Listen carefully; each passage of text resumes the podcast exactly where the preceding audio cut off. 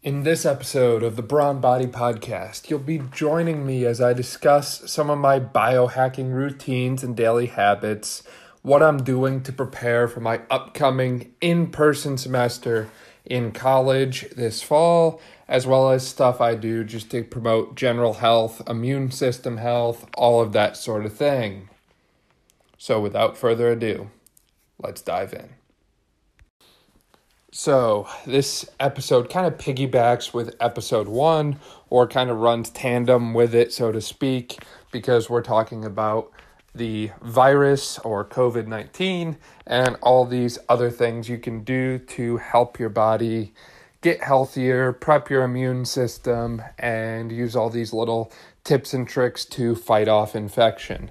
So, just a quick review. Different times I'm going to reference material that I covered in that first episode. So, if you haven't heard that episode yet, different things that I did for biohacking my immune system in preparation for this pandemic on a daily basis, go back and listen to that. But I am referencing some different things throughout this episode. So, starting off, what exactly is a virus? because you've heard COVID 19, you've heard pandemic, you've heard coronavirus, you've heard SARS, all these different terms. What exactly is a virus and how is it different than a bacteria? So, a virus is actually just a packaged set of genes, so genetic information. It's not a living cell. So, if you were infected with a bacteria, or maybe you've had a fungal infection, a fungus or a bacteria is living. And the virus is not living, it's just genetic information that's kind of floating around freely.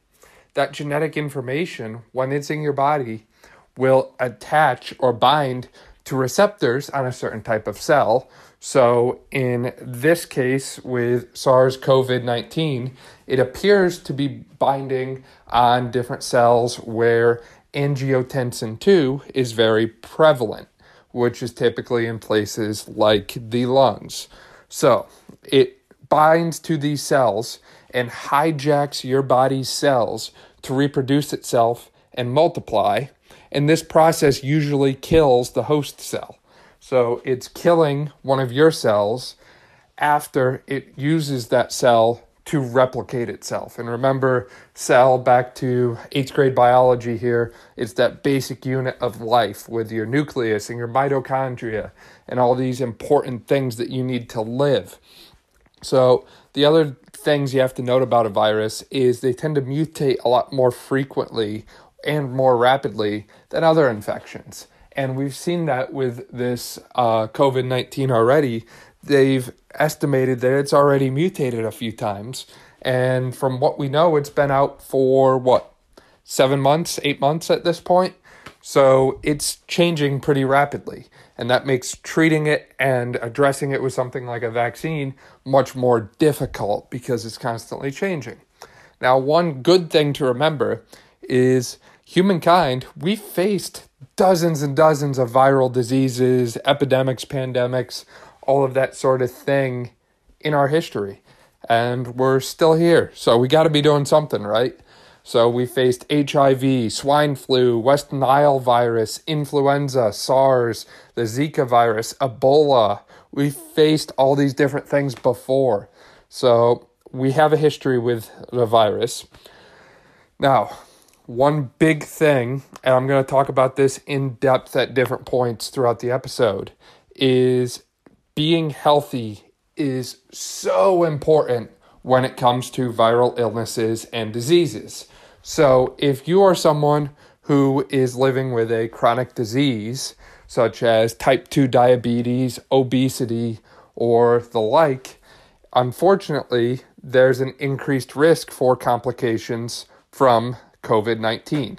So, this goes for type 2 diabetes, obesity, hypertension, liver diseases, people who are smokers, all these different things. Statistically, the science shows, the research shows.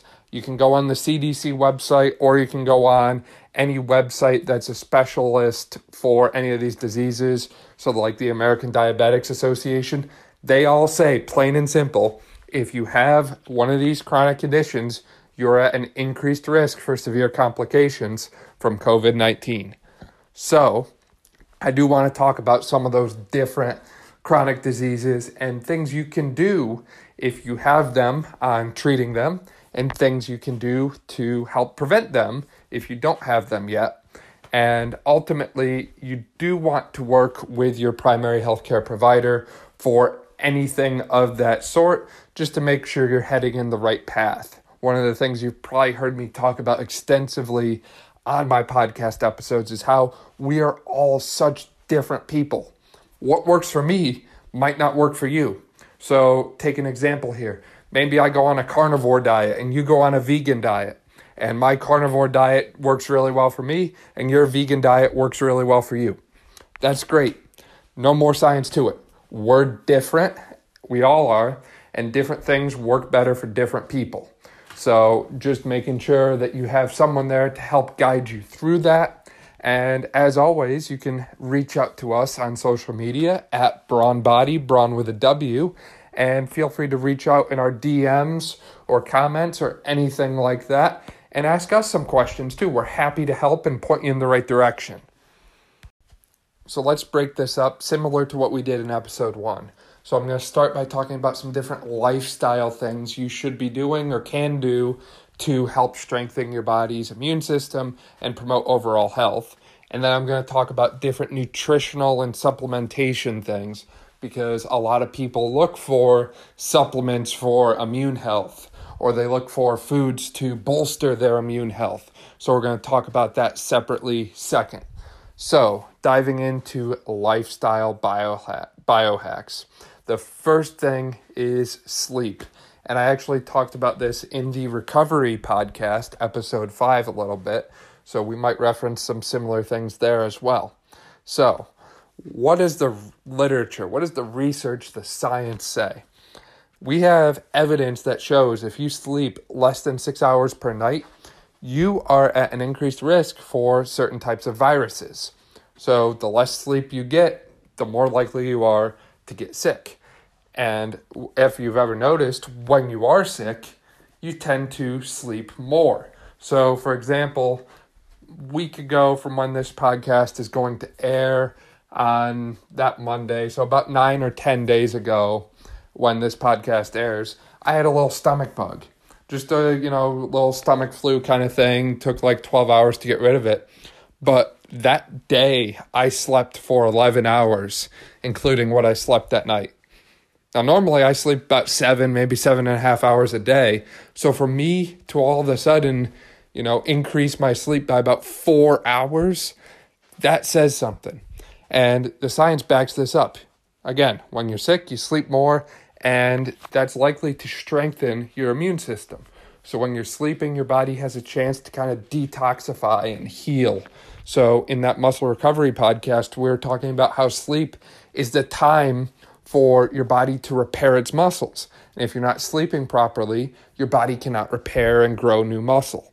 So our basic recommendation is for adults, so anyone over the age of 18, get at least seven hours per night. That's consistent with all the guidelines you'll find from different organizations, uh, but not all sleep is created equal. So, seven hours a night. A lot of people are probably listening to that saying, oh man, I wish I got seven hours a night. And some of you are probably saying, you know, I wish I could get seven hours of good sleep a night.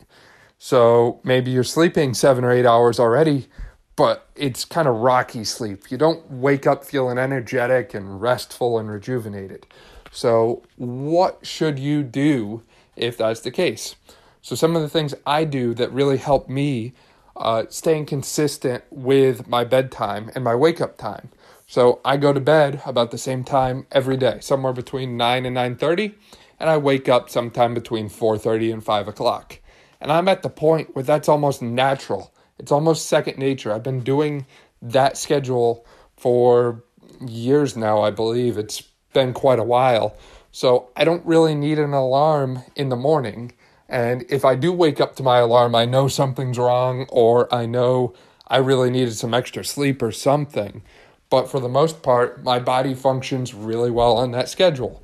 So it's kind of keeping my circadian rhythm consistent, which is also important. So your body has a biological clock, your circadian rhythm, and that's how it keeps track of the time on the inside.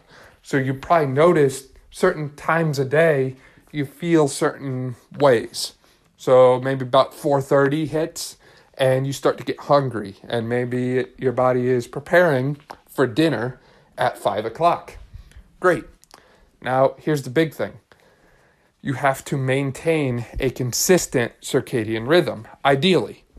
It's okay if it's off a little bit, but ideally you keep it as close as you can.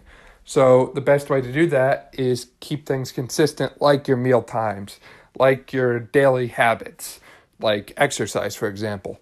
So I wake up, I exercise, and I eat twice a day. I eat brunch about noon, one o'clock, somewhere in there, and I eat dinner sometime about five o'clock. That's it. And because of that, my day is consistent and my body is very adjusted to what it's going to have to do at certain times of the day biologically. And the real interesting thing to me is that you can really modify this with time and practice. If you put enough prep work into it, you can basically train your body to work or evolve your body to respond to pretty much any situation. So you could eat dinner and then go outside and go for a walk and then maybe the next day you eat dinner and then go outside and go for a jog. And then the next day you eat dinner and go outside and go for a run. And you could train your body to run doing endurance activity with a full stomach. For me, that's something I really struggle with. If I eat, the most you're going to get out of me for the next hour is walking, light walks, maybe a hike, but I could never run on a full stomach. But with practice and time, you can teach your body to do that because it falls into a rhythm, it falls into a pattern on a daily basis. And as long as you keep that pattern consistent, you can pretty much teach your body to do anything. So, a little note about that. Now, going into blue light glasses. So, big thing right now is screens, phones, TVs video games. There's some new PlayStation and Xbox coming out this fall. All kinds of crazy stuff right now. And if you're working from home, if you're still stuck at home with a quarantine, you're probably spending a lot of time glued to the screen. So, blue light glasses or blue light filters on your phone are a great way to protect your eyes and promote that circadian rhythm. So, light really messes with your body's circadian rhythm. So when it's about two o'clock right now, you look outside and it's sunny, it's bright. That light signals our body to say, look, it's daytime, we should be awake, we should be energetic, alive, all that sort of thing. At night, sun goes down, it gets darker out. That signals to our body, oh, wait, you know, it's nighttime we need to tone it down a little bit, get ready for bed, get ready to sleep. Well, we have screens, we have light bulbs, we have all these things that our ancestors hundreds and thousands of years ago didn't have. Because of that, we have this artificial environment that signals to our body that it's always daytime. The blue light glasses are sort of a night switch, a night mode, so to speak, for your body. You put them on and they block the blue light, which is what keeps you awake. So, blue light inhibits melatonin production in your brain, and melatonin is responsible for helping you go to sleep. So, if you block the blue light, your body can produce melatonin and then you can go to sleep. Great. So, the ones I recommend are from Swanwick or Swannies, uh, the night Swannies. They are fantastic. I'm going to put a link to those in my show notes, which are posted over at brawnbodytraining.com in our blog. But these are phenomenal. They have the dark tint. So I'm talking that nice orange color. The reason I love that is that orange color blocks about 99% of blue light. So you're not going to get much better than that. A lot of these other companies that I've seen, use the clear lens. The problem is a clear lens can only block so much, usually about 10 to 40%. And that's great for during the day if you're looking at your screen for a long time and like I said, working from home, doing something where you're at your laptop or your computer for eight or nine hours a day. But if you're just looking to wear something before bed to help you sleep better, I have had great benefits from wearing my night swannies at night. Uh, usually about an hour or two before bed. My body just kind of responds very well to that, tones itself down, and when I hit the bed, I absolutely crash. So, highly recommend looking into those. Additionally, you should also set your environment properly for sleeping. So, whether that's adjusting the temperature in your bedroom to a certain uh, degree range that you enjoy. So, for me, I like it colder. For some people, they like it warmer. So, getting the temperature set, setting up, you know, if you have the a certain way that you like your sheets and pillows. I always sleep with a pillow between my knees, for example. So, just making sure I have all of that ahead of time, keeping the lights off, and with that, blocking anything that might emit light. So, for example, I'll take black electrical tape and tape over different things in my room that might emit light at night because I want my room as dark as I can get it. Just a little hack there. But ultimately, you want your bedroom to be set up perfectly or as perfect as you can make it for you to sleep, however that might be. So, we talked about sleep. We have another big S to talk about, something that so many people are feeling and struggling with right now stress. And kind of with stress, I'm going to throw in mindfulness and the importance of mindfulness. So, stress.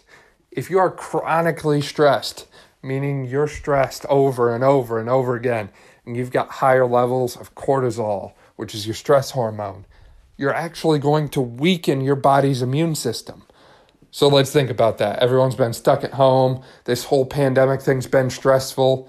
That's been weakening our body's immune systems.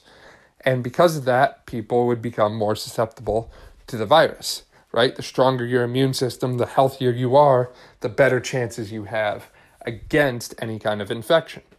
So, additionally, psychological stress alters the immune system. So, we've got chronic stress that's kind of suppressing and shutting down the immune system. And now we've got psychological stress that alters your immune system, how it responds, how it functions. So, stress long term in different forms is pretty bad. However, short term stress can be positive. So let's take exercise for example.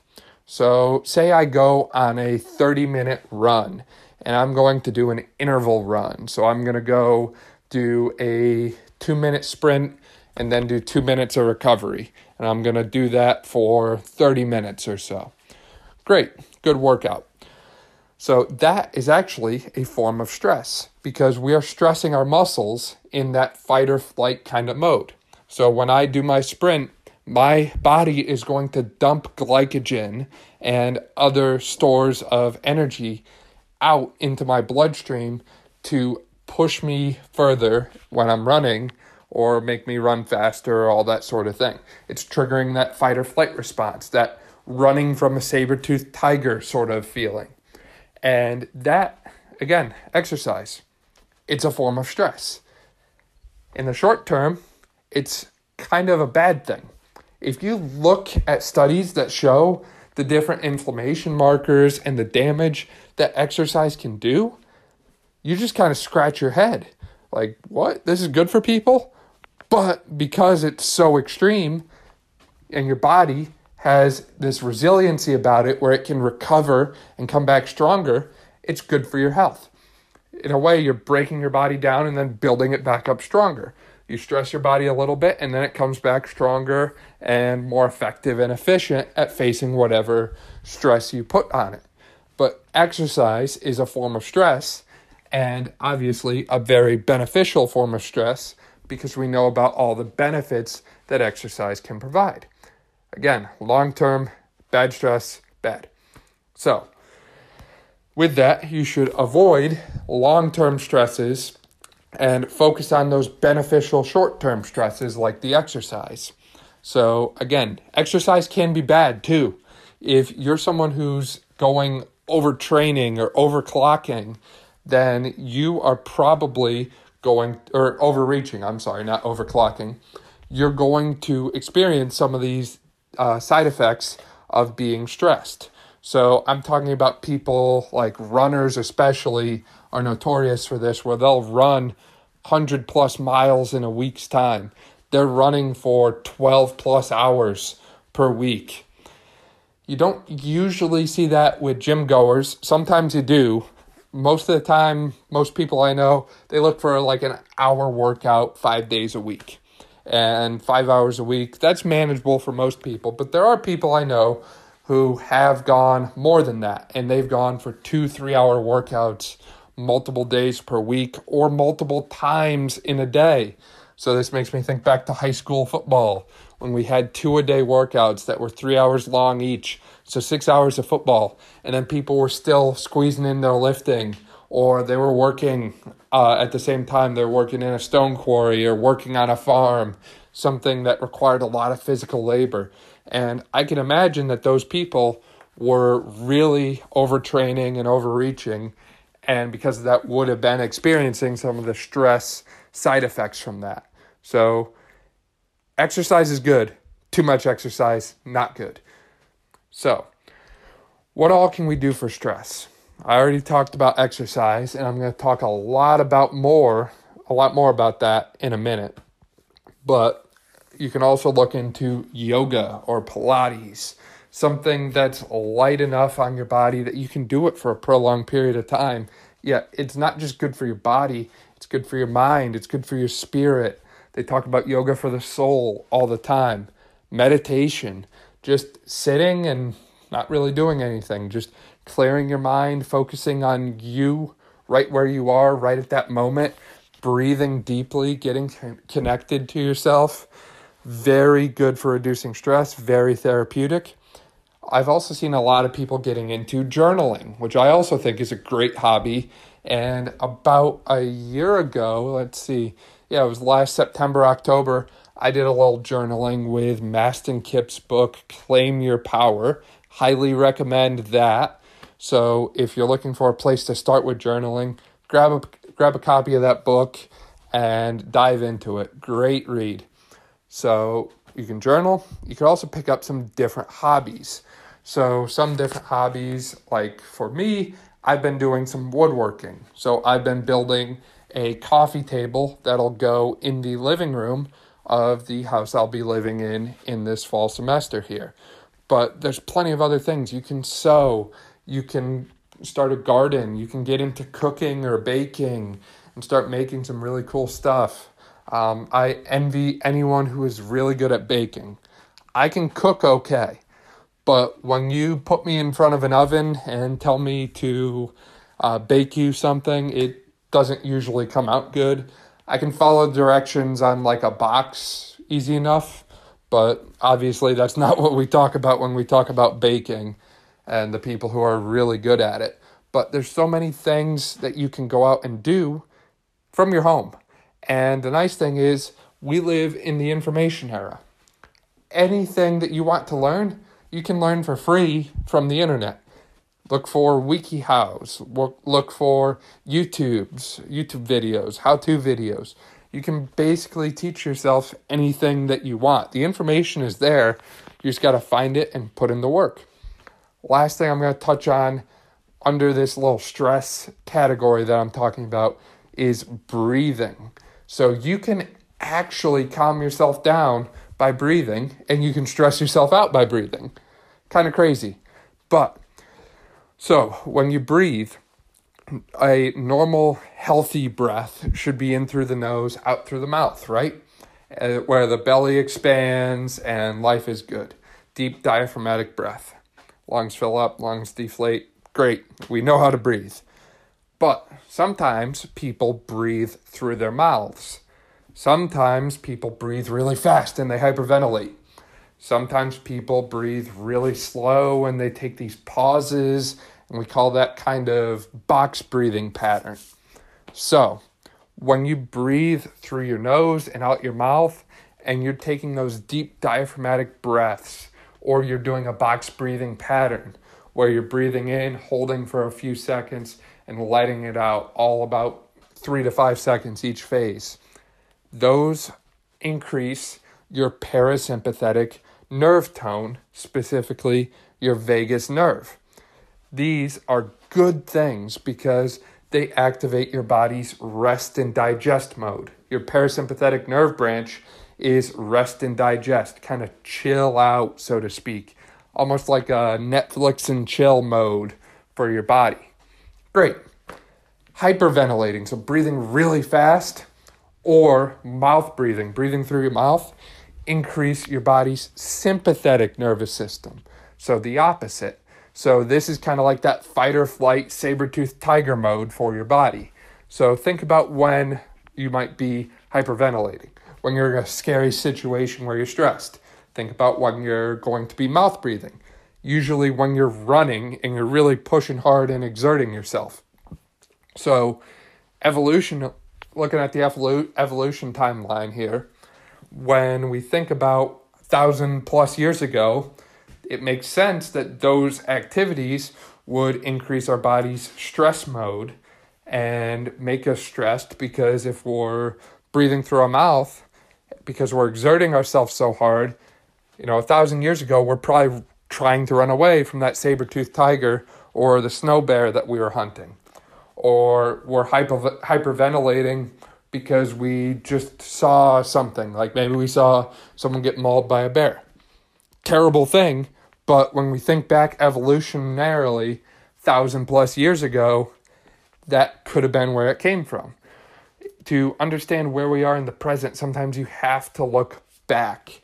And we're lucky enough to be able to do that in health and fitness. So everything is a product of our past. So that's just a little bit of how breathing and your breathing patterns can impact your stress levels.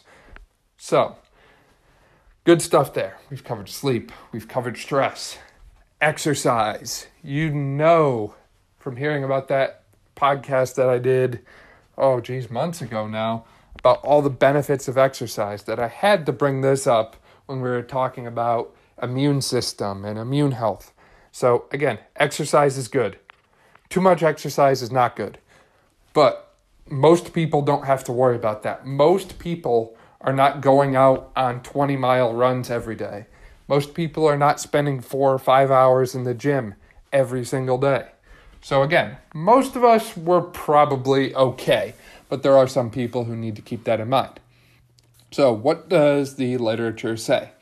Moderate levels of exercise have been found to lower the risk of respiratory infections.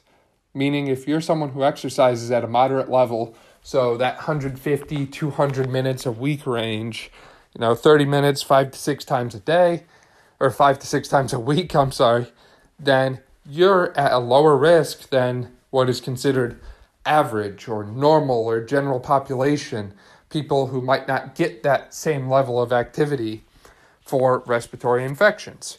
And again, we all know a famous respiratory infection that's going around right now, right?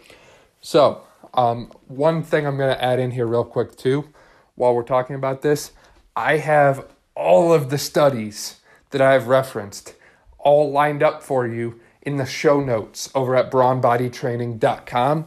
So if you're interested in seeing where any of the things I'm saying are coming from and want to learn more and know more, check those out because you can really dive in. All the direct links are right there. So, great.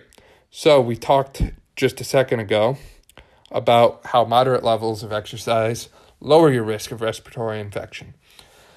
So, a moderate level of exercise can be just taking a 30 to 45 minute walk every day. And if you can't do that all in one go, you can break it up. You can do a 10 minute walk five times a day, and you're going to hit that daily activity target pretty easily. Good stuff. So, exercise can also help clear out your lungs and your airways. So, one of the things we learned about in the spring in one of my grad school classes, I'm in school for my doctorate of physical therapy, and we had a cardiopulmonary course. And we learned about how exercise can be beneficial for clearing your airways. So, all that extra blood flow, all that extra heavy breathing, it helps clear bacteria and other particles out of your lungs, out of your airways. And because of that, you have a lower risk of catching a illness like the cold or something similar.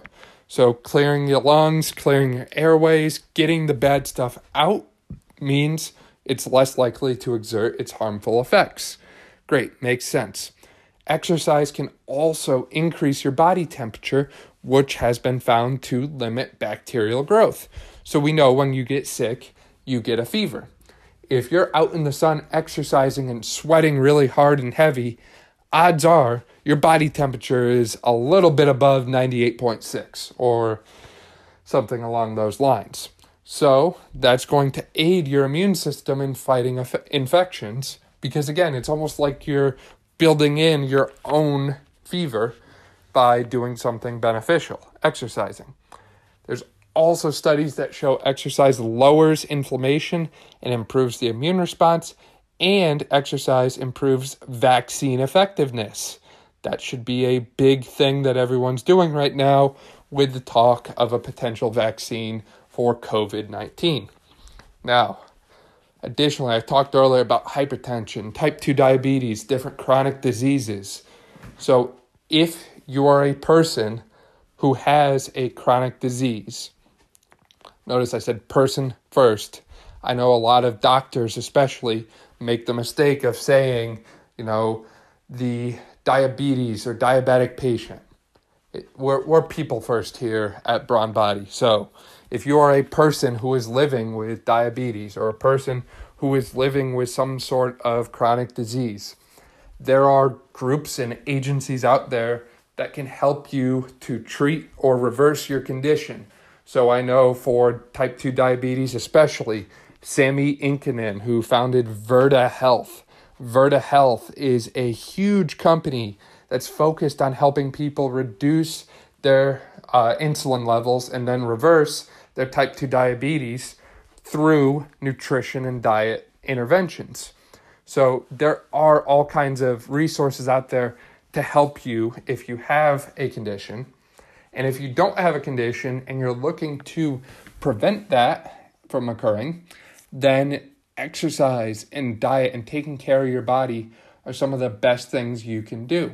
So, again, I took a whole course in my undergrad year about how exercise is used to treat and prevent pretty much any condition you can think of, from cancer to lung diseases to metabolic syndrome and obesity and diabetes, and even how exercise plays a role in things like thyroid diseases exercise pretty much benefits everything. So if you're someone who's not exercising and wants to start, get an okay, get a clearance from your doctor, and uh, reach out to me on social media. Send me a message, send me a comment, and just say, hey, reach out to me. I want to talk about this, whatever. And again, once you get that okay from your doctor and we're good to go, then we'll start progressing you. We'll get you moving and get you active, and everything should go smoothly. So, that's my little personal plug for exercise is good because I've been hearing it for years and years in school. So, exercise is good, but you are what you eat, right? So, it's time to talk about some nutrition and supplementation stuff that you can be doing to stay healthy and promote your immune system's health. So, personally, my eating strategy. I want to go over this. I know I've posted different times on social media about different diets people do carnivore, vegan, all these different things. So I keep it very simple. I do, I guess you could call it a paleo diet or a modified paleo diet. So I eat natural. I try and avoid any food that's really packaged or looks like it comes from a factory. So something like, you know, those granola bars that are wrapped in a wrapper and then boxed up real nice and they've got like 30 ingredients in them, 40 ingredients with them. Those are the kinds of things I try and avoid. I try and stick to things like meat, fruit, vegetables, fermented dairy. Um, I do a ton of yogurt. And I also really love blue cheese. Love blue cheese. So those are the main focuses for me. So meat, I really love grass-fed beef, whether it's ground up or pressed into a burger or in a steak form. Grass-fed beef really hits well for me. Uh, I love chicken, especially the higher qualities. I can kind of taste a difference in it and see a difference in it. I also really love fish. Mahi mahi is my favorite. And eggs, I'll throw them in here. I love eggs, and I usually have eggs for brunch every single day. And these are all complete sources of protein, meaning they have all the essential amino acids your body needs in them. They're very highly bioavailable as well. And this is the argument for the one of the arguments for the carnivore diet is meat proteins are best absorbed by the body. So eggs and egg whites are usually number one, and then chicken and beef are and fish sources are like two through five, so to speak. So your body is meant to break down meat and animal proteins, and it does so really well. So meat, good. Fruits.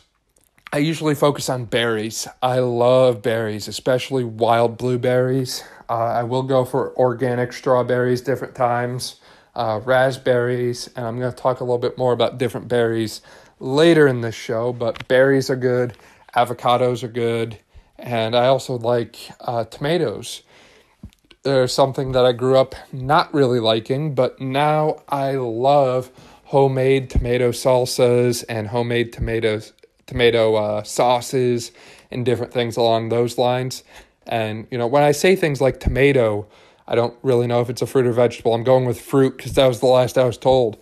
But I'm not eating a tomato straight up. I'm eating it, say, as part of a salsa. And again, we do homemade salsa here, so it's very clean. It's got the tomatoes, it's got the peppers, the onions, sometimes a little bit of corn if you want a corn salsa, different things like that. Um, so it's got a lot of whole foods going into it and nothing really artificial or fake about it, which is good. So, speaking of vegetables, peppers and onions, spinach, I do like lettuce, I do like my salads. Um, I do really like zucchini, asparagus. Uh, the list goes on and on. Sweet potatoes, love sweet potatoes. Um, and these are all just staples in my daily eating for the most part. Um, and then I said fermented dairy, so kefir, Greek yogurt, especially when I do homemade Greek yogurts. Um, all kinds of good stuff there. So just for the most part, keeping it natural, keeping it clean. And that actually will reduce the amount of added sugars you take in. So if you're eating a protein, so some type of animal source, and some kind of produce. So, say I'm having dinner and I have a eight ounce cut of grass fed, grass finished steak, and I have a sweet potato, and that's my dinner. So I've got my protein and I've got my produce, and the sweet potato has carbs in it. Great. There's no added sugars in that. There's no grains in that. So all these different things that you know, doctors will, some doctors will recommend you remove from your diet added sugars, grains, processed foods. It's not there. And I love eating like this, and I do it every day, and I don't tire of it. Most people, if you gave them the option to eat a steak and a sweet potato when they go out to the restaurant, like, say, a steakhouse, they're going to take that. I know I take it every time. I love it. So, again, lowers those added sugars, lowers the amount of grains you're consuming. And tying this back into chronic diseases, studies show that added sugar consumption is linked to metabolic syndrome, type 2 diabetes, obesity, and more. And all of those compromise your immune system. So, again, alters your vaccine response, alters how your body can respond to an infection, and increases your risk for severe complications for COVID 19. I'm not trying to scare anyone. I'm just trying to give the facts of the situation and what we know at hand.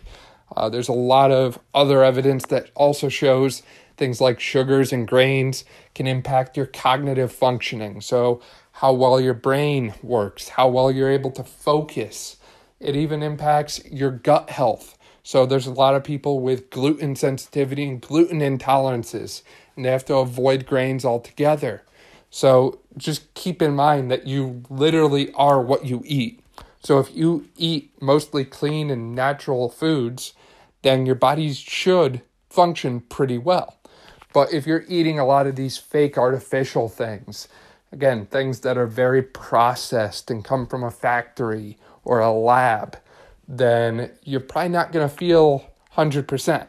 And that might be why. Address things at the source. You know, it's uh, your body's like a race car. And if you're not putting the best fuel into your race car, then it's not going to run as effectively and efficiently as it should. I feel like I've said that before. So, I mentioned I was going to talk about berries. Elderberry. So, elderberry is kind of trending right now as a immune system booster, and this is something I did not include in episode 1, so I wanted to make sure we hit it here. Uh, fun fact, my uncle, my uncle Bob, pretty sure everyone has an uncle Bob. I feel like that's like a requirement or something to grow up. Um, I know pretty much everyone I knew had an Uncle Bob. Kind of crazy how that works. But he used to make elderberry wine. So if you like the taste of elderberry and want to enjoy it in a different fashion, you can look into making wine with elderberry. So elderberry is loaded with micronutrients especially vitamin C, but also some fiber and antioxidants and all kinds of stuff. There's all kinds of promising antiviral research. And again, I've linked to all kinds of studies that review elderberry in the show notes. So, some of the highlights were reducing flu symptoms by up to four days. So, they were giving elderberry to people who had the flu, and other people who had the flu did not receive elderberry. And those receiving elderberry tend to recover and their symptoms would subside four days quicker on average. That's pretty impressive. Additionally, there's another study that looked at air travelers, so people going places by plane. And those who consumed elderberry reduced and prevented sickness from occurring in people who were traveling by air. So they were, they were flying from one place to the next, and those who took the elderberry had reduced rates of infection, or if they were, um, yeah, it was reduced duration or prevented altogether. So if they did get sick, it wasn't going to be as bad, but most likely they were not going to get sick. And these were pretty well constructed studies from what I saw. One of the things I like to do before I mention a study or link to a study is review it. I don't want to just give you any random thing off Google. Anyone can do that. These are studies that were double blind. They factored in a placebo. One was a clinical trial. These are solid studies that I've referenced. So, again, if you're interested in them, please look into them. They're all linked right there for you. But again, elderberry, as far as I'm concerned, it's a thumbs up. All the research looks very promising. I myself have been using it and have had very positive results from it. And again, I also really enjoy the taste. And if you really want to play around with the taste, again, you can make wine with it. And who doesn't love a good glass of wine? So, elderberry. Now we're going to review a little bit from episode one here for a minute. So, raw honey. I am still doing this, still advocating for it. Love it. Um, I actually use it to treat my allergies. And I found that when I use raw honey, I do a spoonful every day, mix it in with my uh, yogurt, Greek yogurt, and I've stopped using over the counter allergy medicines. And my allergies, I have not had an issue with them in years just by doing this. I had heard it was a anti-allergy, um, it had anti-allergy properties in it, honey did. And I've been amazed at the results lately. So, really like that. Uh, it's also antifungal, antimicrobial, which means it fights microbes, uh, antiviral, anti inflammatory, hepatoprotective, and anti cancer. So basically, honey is this insane superfood that does all kinds of great things for our body. Other plus about honey is it never goes bad. So you could have honey that's a year old and as long as you can get the taste of it down, it's good to go. So, you know, especially when we're talking about quarantining and, you know, you don't know when your next trip to the grocery store is going to be, you can really stockpile this stuff if it's available. Uh, additionally, honey can be a local analgesic, so a local pain uh, reducer.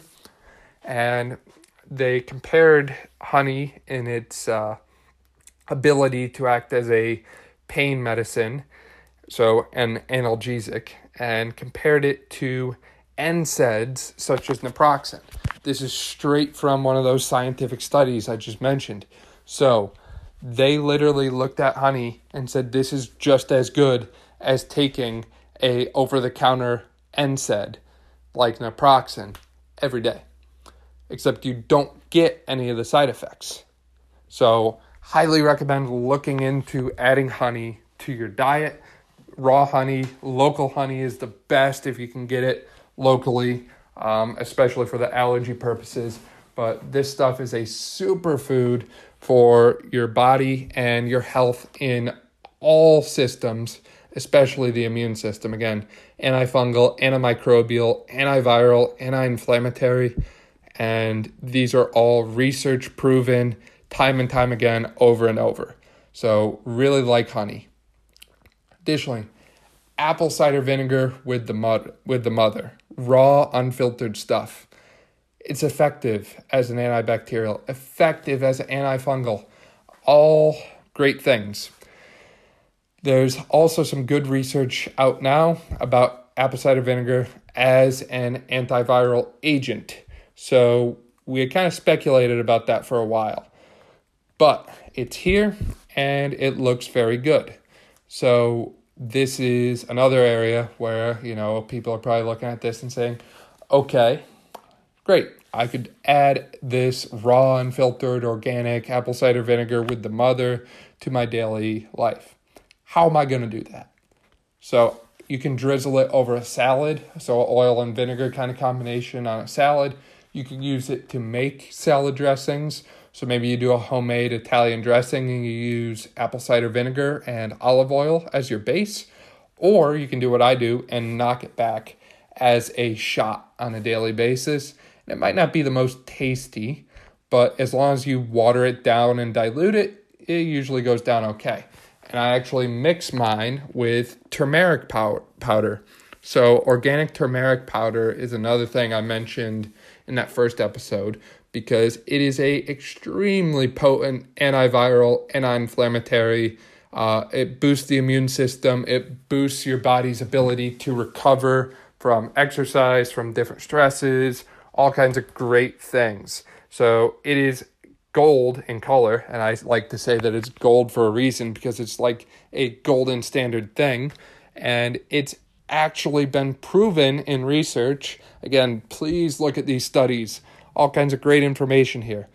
Turmeric has been shown to act against influenza, against hepatitis C, HIV, and strains of staph, strep, and pseudomonas. So, this one simple root, really, I think turmeric is a root, um, turmeric powder, organic, high quality, clean stuff. It's helping your body's immune system and fights all these different bacteria and different viruses. And I know someone is probably listening to this right now and they're saying, Dan, what did any of these have to do with the coronavirus? And I'll just say, I'll just stop for a second and say straight up, you got me. We don't have any research that shows the effectiveness of raw honey in treating the coronavirus. We don't. But we have research that shows that raw honey, turmeric, elderberry, all these different things are beneficial in fighting other viruses. And again, we know that viruses have that genetic information that they get in the body and take over cells. So I would like to assume that some of these things would probably help against the coronavirus. And if they are not helping you against COVID, then they are helping you against all these other things. And now you have a lot less worry for things like hepatitis C, HIV, influenza, staph, step, uh, strep, all these other different infection types.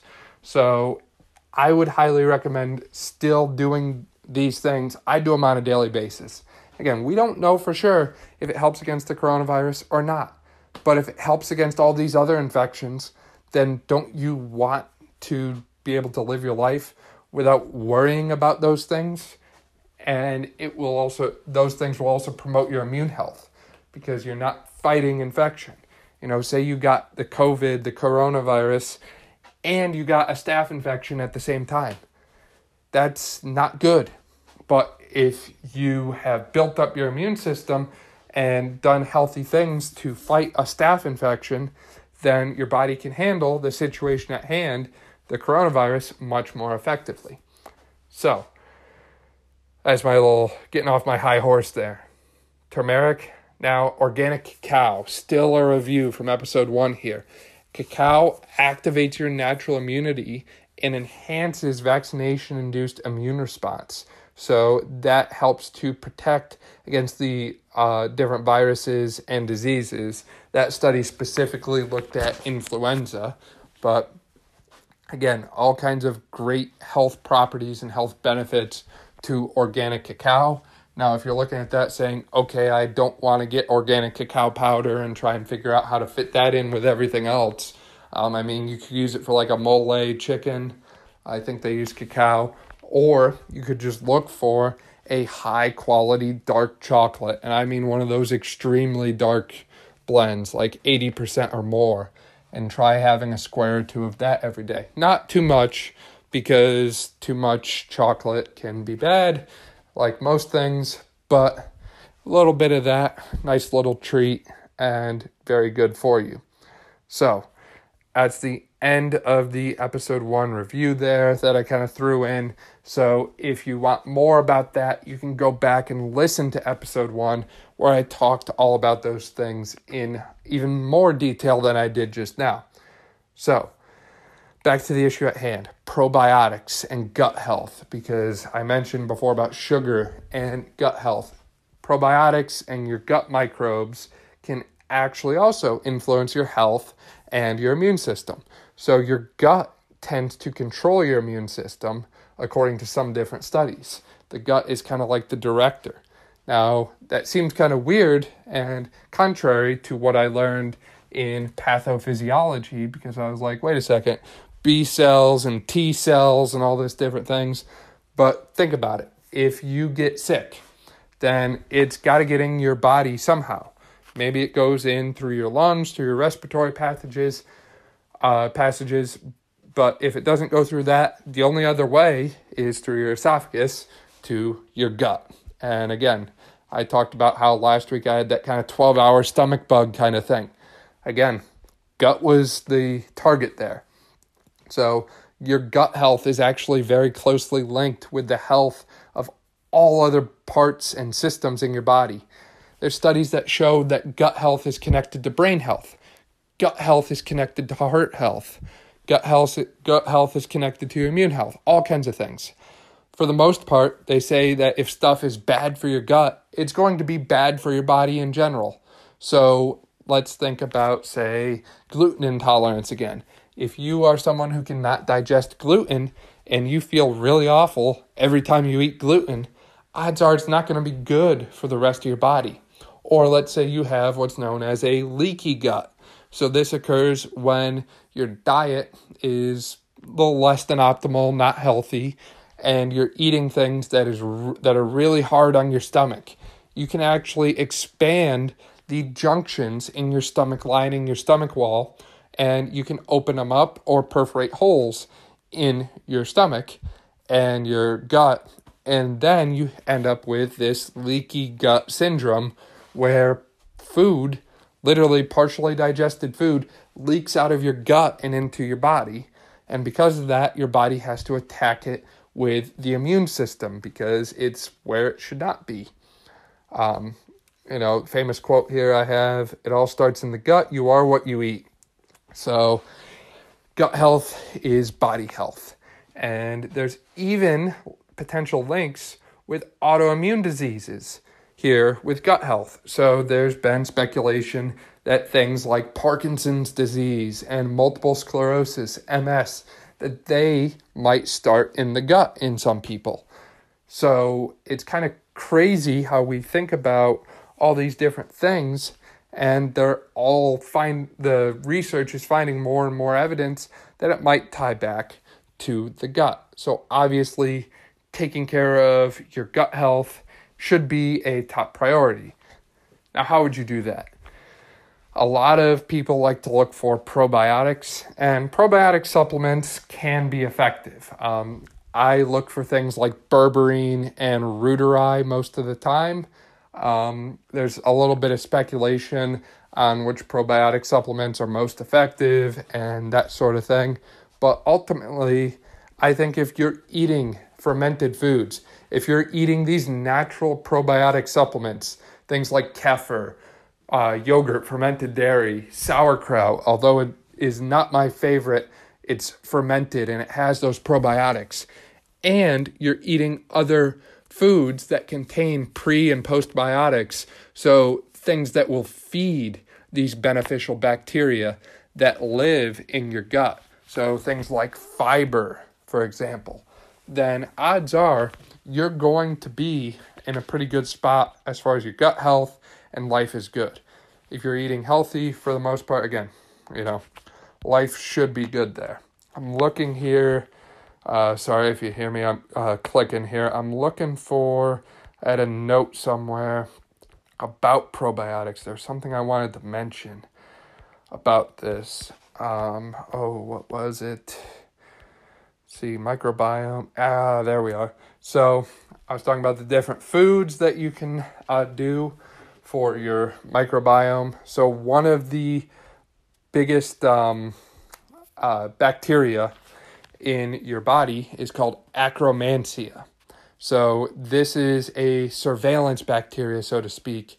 In your gut, it is in the mucus of your gut. That's where it lives. And it kind of screens things as stuff goes through. So, again, surveillance bacteria. Great.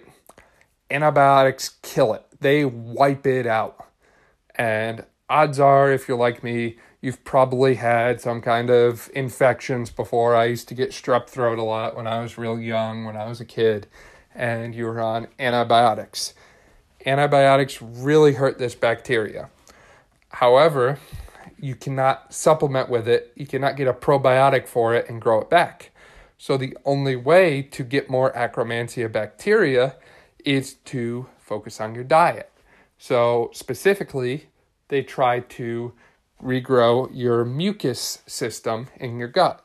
So, if you eat foods that expand or thicken your gut mucus, then this bacteria, Akkermansia, has more of a home, more of a place to live, and as a result, it's going to expand and flourish. So, one of the things that they've looked at for Akkermansia is pomegranate juice and pomegranate juice seems very beneficial in helping regrow Akkermansia bacteria. Sorry for the little sidetrack there for a second. I just I knew that I had that somewhere and it wasn't in the show notes, but I did want to mention it because it is some cool stuff, cool information, good to have. So, what else do we have? Protein consumption. So, you cannot live without consuming protein. That's why we have amino acids that are called essential because your body cannot make them, but they your body needs it to live. So there's studies that show the lower your protein consumption, the worse your immune system is or the worse your immune health is. So, the best way to improve protein consumption is not to necessarily eat more, but make sure you're getting protein from highly bioavailable sources. So, some people might eat 80 grams of protein, but their body might not absorb all 80 grams. Maybe it only absorbs 40 grams. This is where the protein bioavailability scale comes in. And I want to load this graphic here just so I can talk about it more accurately. But like I said before, eggs are top of the chart. So let's pull this up here. You can type this into Google and just get a general run of the mill kind of thing here. Here we are. So, bioavailability. Here we are. So, highest natural occurring protein source for bioavailability is eggs. Whole eggs are 100 on the bioavailability index. Whey protein, especially whey protein isolate, uh, breaks the scale. It is above that of an egg. So if you're looking to add more protein and you want something um, that's high bioavailability, meaning your body can use it, uh, as long as you don't have any kind of issues with whey protein, so milk protein source, it is the best on this scale. Um, and again, this varies based on your source, but I have seen eggs at the top consistently. Following the eggs, you have the egg white, which contains most of the protein in an egg. The yolk is more of the micronutrients, so different vitamins and cholesterol and all that. Uh, cow's milk is also on here. I did not mention that earlier, um, but cow's milk is very highly rated. Fish, beef, casein, chicken, all of those are very highly rated protein sources. So, again, these are all animal sources of protein. Uh, I will note, however, you don't see uh, pork on these, and that's typically because pork is considered a lower quality um, meat because pigs kind of just roam around and eat whatever most of the time. So, um, I would like to see turkey on here. Oh, here's another one that has turkey on it and turkey falls right in line with chicken. So, just to give you a little perspective there. But here's the thing the plant sources of protein rate lower on the bioavailability scale. So, soy, wheat, beans, peanuts, they're all in the 40s and 50s. The animal sources are around 80 and up. So, some of your plant sources are half the bioavailability of animal sources. So if you consumed 30 grams of whey protein and you consumed 30 grams of a plant protein, then you would absorb, so your body would be able to use much more of the whey protein than the plant protein. Now, again, I am not here saying you should not go vegan. So if you're someone who's considering going vegan or you are vegan or vegetarian or whatever, then a big thing is going to be watching your protein intake and making sure you get enough bioavailable protein. And say you're getting 100 grams of protein and you're still not feeling the benefits from it, you might need to increase your protein intake a little bit to say 120, 130 grams of protein, depending on your size and all that, um, just because of the difference in bioavailability. You can get enough protein and you can get all the essential amino acids you need from plant sources. However, at the end of the day, the meat sources and animal sources of protein are still superior to the plant proteins. And again, this is scientifically proven. So I do want to point that out. Um, exact amounts of protein. How much should you eat? The formulas look to be about 0.8 to 1.1 grams per kilogram of body weight, or a simple rule, if you know your body fat percentage, is to do 1 gram of protein per pound of lean mass. So, for example, I weigh about 175 pounds. I'm 7% body fat. So let's say I was 10% for mathematical purposes. So 175 minus 17.5. Uh, let's see here. Doing math in my head here. About 158 pounds of lean mass. So that would say my body needs to take in about 158 grams of protein per day. And then I'm good. Great. So, as protein. Great thing, helps immune system, and is essential for your body. So, last thing, and this is another thing. Again, these are all things that I do on a daily basis, um, whether it's consuming them or doing things like I said with the exercise, journaling, hobbies, that sort of thing. All things that I'm doing daily. So, lastly, tea. And personally, I love to drink green tea. Green tea is my favorite. So, tea is full of antioxidants, it's full of health boosting properties. It is something that is also antimicrobial, antiviral, and antibacterial.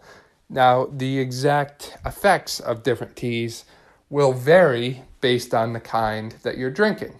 So, for example, peppermint tea versus black tea versus chamomile tea are all going to exert very different effects on the body. So you kind of have to know your tea a little bit before going in. And I know a lot of tea companies like Pique Tea, Harney and Sons, they tend to have some kind of guide that goes with their tea on, you know, optimal time to drink it, benefits, that sort of thing. So for example, I usually drink chamomile tea later at night because it helps me to relax and get me ready for bed and kind of tone down. Um, there's also some kind of blue zones work. So, just looking at places where people live the longest. And one thing that they find is tea consumption, especially green tea.